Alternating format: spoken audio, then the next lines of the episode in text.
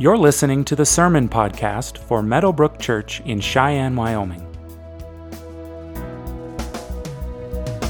I want to take a minute here now and pray just as we get going um, and invite God's presence. Lord God, we thank you that you are present in your spirit, uh, by your spirit. And so, as we gather this morning, we want to just lift up our world as we struggle with this coronavirus stuff, for all the families that are uh, affected by this, uh, for our government leaders, uh, that they would have wisdom and uh, patience. God, we pray for the supplies that so many people need of, of health related items. And we pray for those health workers, Lord, that you would protect them uh, as they risk their own health and their own lives to serve the rest of us. God, we thank you that so far in Wyoming, we're pretty darn safe. God, I thank you for our brothers and sisters that are at home watching and who are tuning in, uh, that we are reminded every Sunday now that church uh, is not a place, it's your people. It's not about a building, it's about who we are to be your hands and your feet in this world. And so, God, we pray that we would be faithful to your call on us. And we pray, God, that you would speak to us this morning. Amen. Well, this morning, I hope you are all safe at home.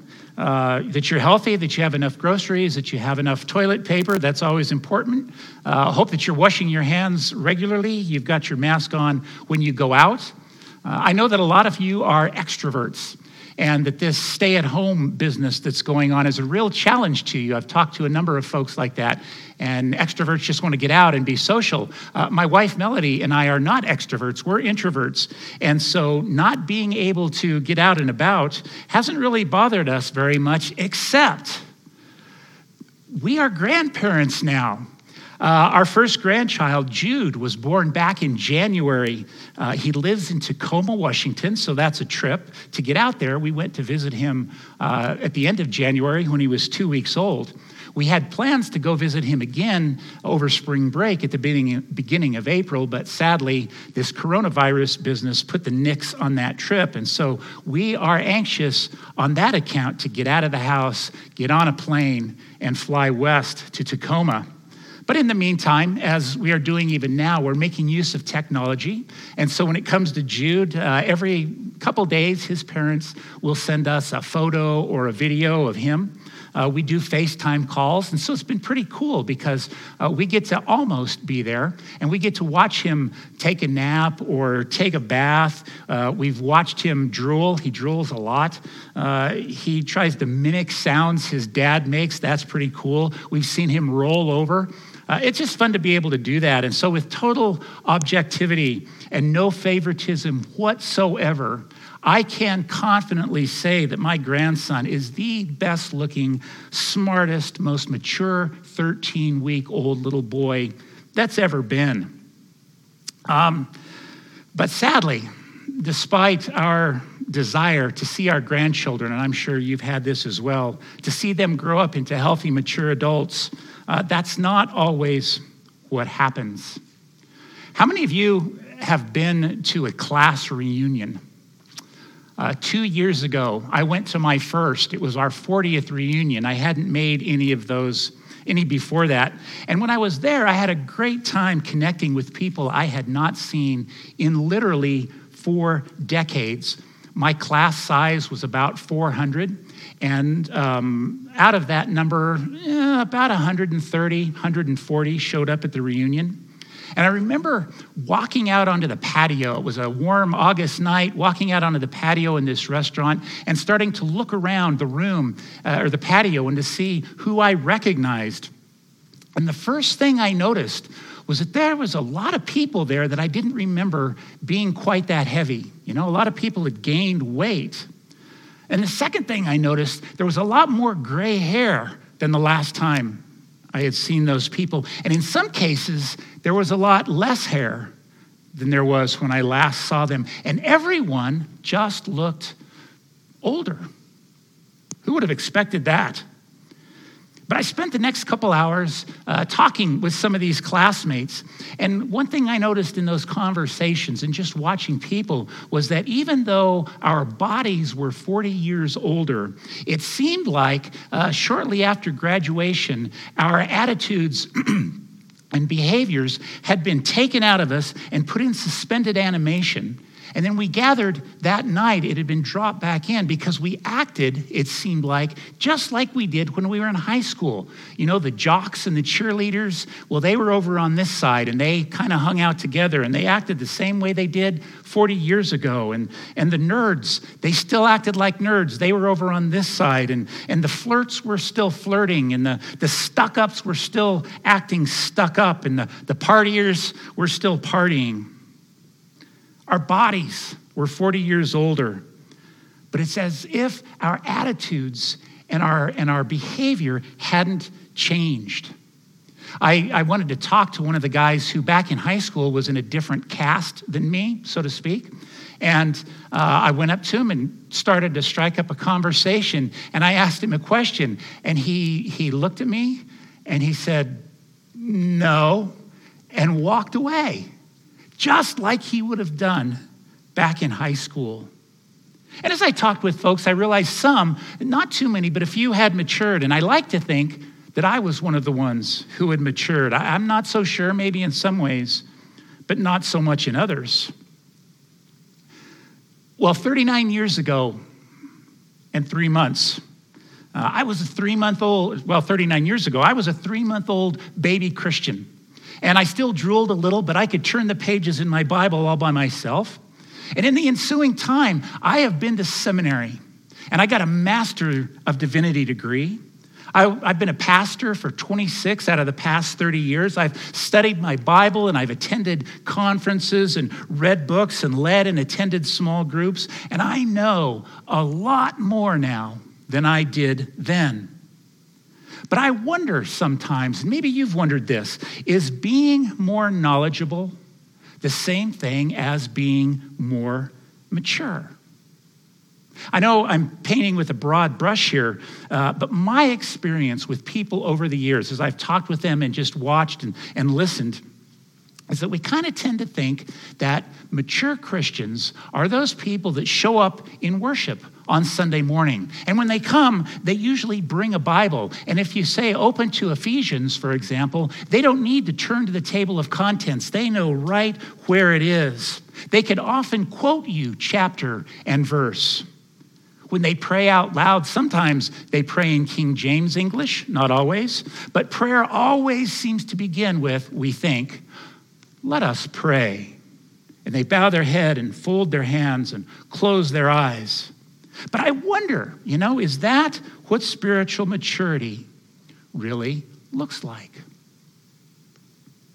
Years ago, Bill Easum, who has been a guru of mine, he's a pastor and author and a consultant, he made a statement that challenged me, and this has been 25 years, but it really stuck with me, and, and I've used it a number of times. I've said it here before, so maybe it'll sound familiar to you. If you can read it, it's kind of cluttered there, but he says, On any given Sunday morning, most every pastor looks out over a congregation full of people who are no more spiritually mature on that morning than they were when they graduated from high school.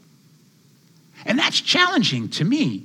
And I hope to you. Ask yourself are you more mature this morning, spiritually mature this morning, than you were when you graduated from high school, whenever that was? Or a year ago or 10 years. I don't know what your time frame is. I'm not asking, do you go to church all the time? And I'm not asking, are you in a small group or do you have daily devotions every day? Those are all good things, and I hope you do those. But I have come to realize that doing those things, as much as they contribute to spiritual maturity, are not the same thing as being spiritually mature.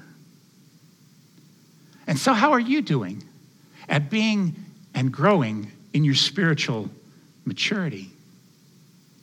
If you got a Bible, I invite you to open it up to Ephesians chapter 4. And we're going to look at just a very short passage. Uh, Ephesians, uh, most of the books Paul wrote are to, were to churches that were having problems, and so he wrote to correct them. Ephesians is an exception to that. When he wrote this letter, uh, he was writing to a church that was, was basically healthy, and so this letter contained challenges and explanations. He wanted them to grow and stretch in their understanding of who they were as Christ followers and how to put that into practice in their lives. And so Paul's usual practice was to spend about the first half of a letter more theological, more abstract, uh, more theoretical, maybe, um, and, and to lay out theology and beliefs. And then, somewhere about halfway through, he would make a shift and he would start to make those theological principles practical. And he would say, Because of all this theology I just told you, because of who we are and what we believe, this is how we're going to live out our lives. And so, this is the beginning of that shift that Paul makes in Ephesians in chapter 4. And in these verses, he lays out some guidance about who we are in Christ and how we should relate to one another and how we should grow as followers of Jesus. And so in verse 11 of chapter 4, he starts out and he says, And Jesus gave the apostles and the prophets and the evangelists, the pastors and the teachers to equip the saints for the work of ministry, for the building up of the body of Christ, until we all attain to the unity of the faith and of the knowledge of the Son of God, here it is, to mature manhood, and I would suggest mature womanhood, to the measure of the stature of the fullness of Christ. Depending on how long you've been around the church, you've probably heard messages on this. And over my years, I've certainly preached on it a number of times because this whole book, but this section of Ephesians in particular, is so foundational to our understanding of who we are as Christ's brothers and sisters and how we live out our lives as the church. And in brief, Paul says, that Jesus called these apostles and prophets and evangelists and pastors and, and teachers to equip you and me to do ministry. But here's the sad part about that.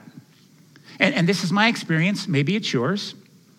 Too often, too many church people, including pastors, think that the pastors are supposed to do the ministry and everybody else just kind of watches because that's why we hire pastors, right? Is to do ministry. That's why pastors go to seminary or go to Bible college so they can learn all of this stuff so they can be pastors, right? So I wonder if that's your experience. I know one denomination that has something that they call Laity Sunday. And the official rule book of that denomination says that Laity Sunday shall be observed annually preferably on the third Sunday in October. Laity Sunday calls the church to celebrate the ministry of all Christians as their lives are empowered for ministry by the Holy Spirit. And I read this and I think, wow, this sounds like we don't want just anybody to do ministry, to lead worship. But because the rule book says we have to, okay, we'll do it once a year, preferably on the third Sunday in October.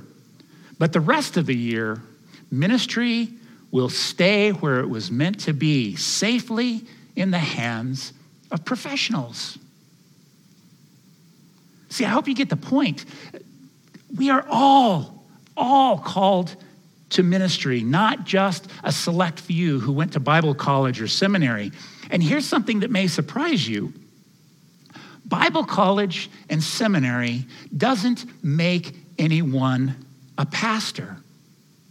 It's God who makes people all of these positions, not just pastors, but in particular, it's God who gifts gifts pastors, not the Bible college or the seminary. Then, when those people who God calls go to Bible college or seminary, their skills are enhanced and they learn more theology. And, and it, the Bible college and seminary gives them tools to be better pastors, but it doesn't make them pastors, God does. And the truth is, I know this is true because I've seen it. Some of you watching are better at pastoral care than I am. And I went to seminary. I've got the MDiv behind my name, but you're better than I am. And then Paul starts to talk about a time frame a little bit when we think, well, when are we going to build up the saints? And the obvious answer is, well, Sunday mornings for an hour, right? Because that's when church is. But no, that's not the right answer. One hour on Sunday morning is not near enough time to build anybody up. And here's my, my challenge. Here's what I want to really rub you, uh, get the, the, the pebble under your saddle with. The more we realize just how little going to a building we mistakenly call the church has to do with following Jesus, the more mature we become. Think about that. The more we realize just how little going to a building we mistakenly call the church has to do with following Jesus, the more mature we come. Now, listen closely, okay? I am not saying that gathering for corporate worship is not important. It is. I'm saying that going to a building we mistakenly call the church for an hour on Sunday morning really, when you get down to it, really doesn't have all that much to do with becoming a mature Christian. Now, you may disagree with me, and that's great if you do send me an email, dan at meadowbrook.org. I'd love to dialogue with you about it.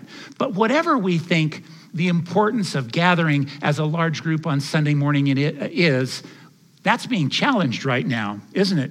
Because we can't gather as a large group. We're not even supposed to gather in small groups unless they're less than 10 people. And so here's the question that raises for us How are you doing at growing and maturing in your faith now that we cannot gather on Sunday mornings. Here's another thing to think about, or that I've thought about anyway. You know, I said my 40th class reunion was two years ago, and so if you do the math, you can figure out that Dan is getting close to retirement. And my wife, Melody, is getting close to retirement. And so we've been thinking and talking about what are we going to do with all the spare time we're going to have when we retire. And I hear you folks who are already retired laughing at that statement. But, but, but maybe once we retire, uh, we want to you know, really reduce our Sunday morning commitment because we want to go see our daughters and our grandchild now. Maybe we'll have grandchildren then, who knows? But they all live in different states. And so, you know, we need to be released from Sunday morning stuff so we can go travel or hike or bike or all those things we do. But here's the deal here's what challenges me on that. For all the Bible study, that I have done over the years and all the sermons I've heard over the years, I have never come across the concept of retirement for ministry. Dang. What I do see, though, is that God has called you and me to be in ministry. How long? Until we all attain to the unity of the faith and the measure of the full stature, full, ah, I can't even say it right, until we all attain to the measure of the stature of the fullness of Christ. See, nobody gets there until we all get there. And if you're anything like me, it could be a long time before you get there because it's going to be a long time before I get there because I have a long way to go before I am mature.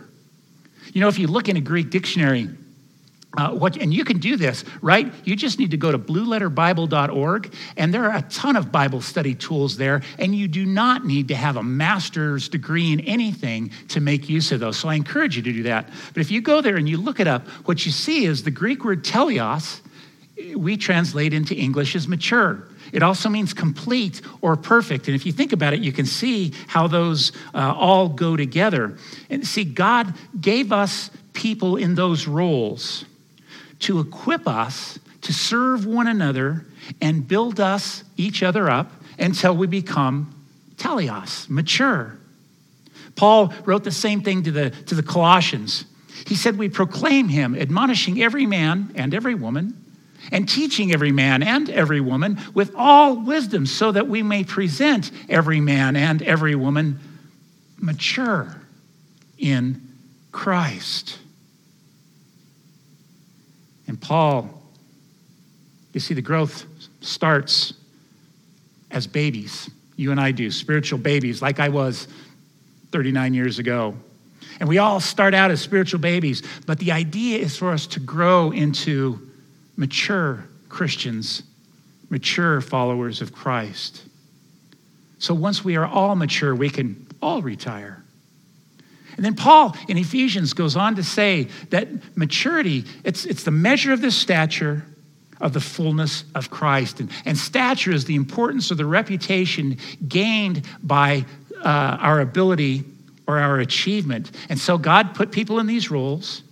Uh, to teach us and guide us to serve one another so that we can become mature and by what we do gain the same reputation as Jesus had. That's a tall order, at least in my life. And it raises the question what kind of reputation did Jesus have? And he had a lot of different reputations depending on who you talk to.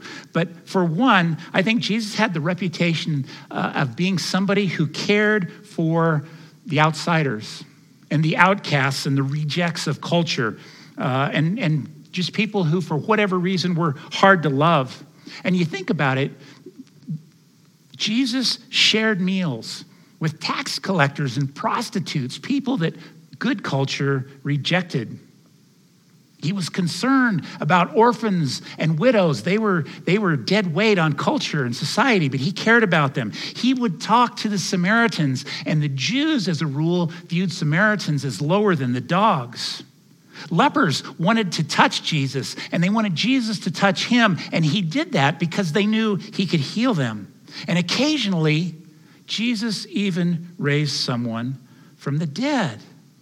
And so this raises a question. I've got lots of questions here. It raises the question what is our reputation as the church as a whole? right? As Christians in the world. What is our reputation as, as Meadowbrook Church? What is our reputation as individuals when it comes to loving and caring for the people that culture says are outcasts and should be rejected and neglected. What's our reputation? I don't know what reputation I personally have, but I do know something about myself. And what I know is I find it easiest to care for people who are most like me. You know, middle class, white, straight politically and theologically to the right of center. People with steady jobs and cars that run and all their utility bills paid, churched people. And on the other hand, I find it most difficult to love and care for people who are not like me, who may not be white, and who may not be middle class. They may be less educated they might not be straight. They probably don't go to a church. Someplace on that political and theological spectrum where I'm not, and there's room to the left and to the right. I find it difficult to love and care for people who haven't had a bath or changed their clothes in days or maybe even weeks. The more different someone is from me, the harder it is for me to love and care for them. And when I look back at the life of Jesus, what I see is that Jesus got the most upset with people like me, religious people, people who should know better. In that day, they were the, the scribes and the Pharisees. They knew their Bible, right? Today, we, we might call them good Christians, right? People who are morally upright and who go to churches that teach the Bible and they bring their Bible with them and they don't need to look up anything in the table of contents because they know where to find it. And they probably vote Republican. They attend small groups. They don't drink or cuss or chew or date people who do. But Jesus was always in their face, challenging them for the way they failed to live out their call to follow God, challenging them for the way they failed to live life the way Scripture directed them. They failed, people like me failed the maturity test. They failed to come anywhere near measuring up to the stature of the fullness of Christ. And that, that makes me feel guilty. And it reminds me I have a lot of room to mature.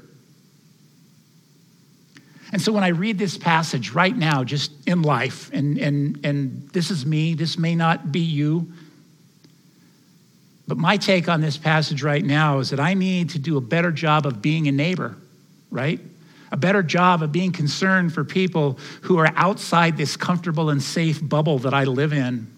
And I'm not sure exactly what that needs to look like, but I know part of it is I just need to sit down and say, God, I repent because I am a self centered, lazy, afraid of challenge kind of a guy because I'm getting to that age and stage in life where I want things to, to go right.